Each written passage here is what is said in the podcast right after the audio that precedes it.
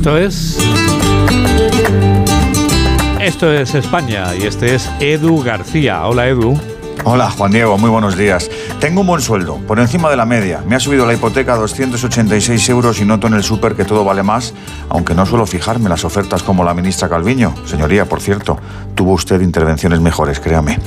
Soy un privilegiado y lo asumo, pero mi estatus elevado no me impide empatizar con la inmensa mayoría social, la que no entiende la conexión precios, inflación, consumo, Euribor, medidas, la que pide soluciones inmediatas, aunque la ortodoxia diga que no se puede hacer porque el mercado no tolera ciertas la macroeconomía tiene sus leyes, lo sabemos, pero seguro que en las alturas les pasa como a mí, que no sufren de verdad las consecuencias. No sé si topar, bajar el IVA, ir con la hucha del domo a las distribuidoras, repartir cheques compensatorios. En serio, no tengo ni idea de cuál es la ayuda efectiva, pero hay miles de españoles que sufren, que lo pasan mal, que no llegan, que hacen malabares con sus cuentas y otra vez se encuentran con un abanico de argumentos arrojadizos desde ambas orillas que no les soluciona nada.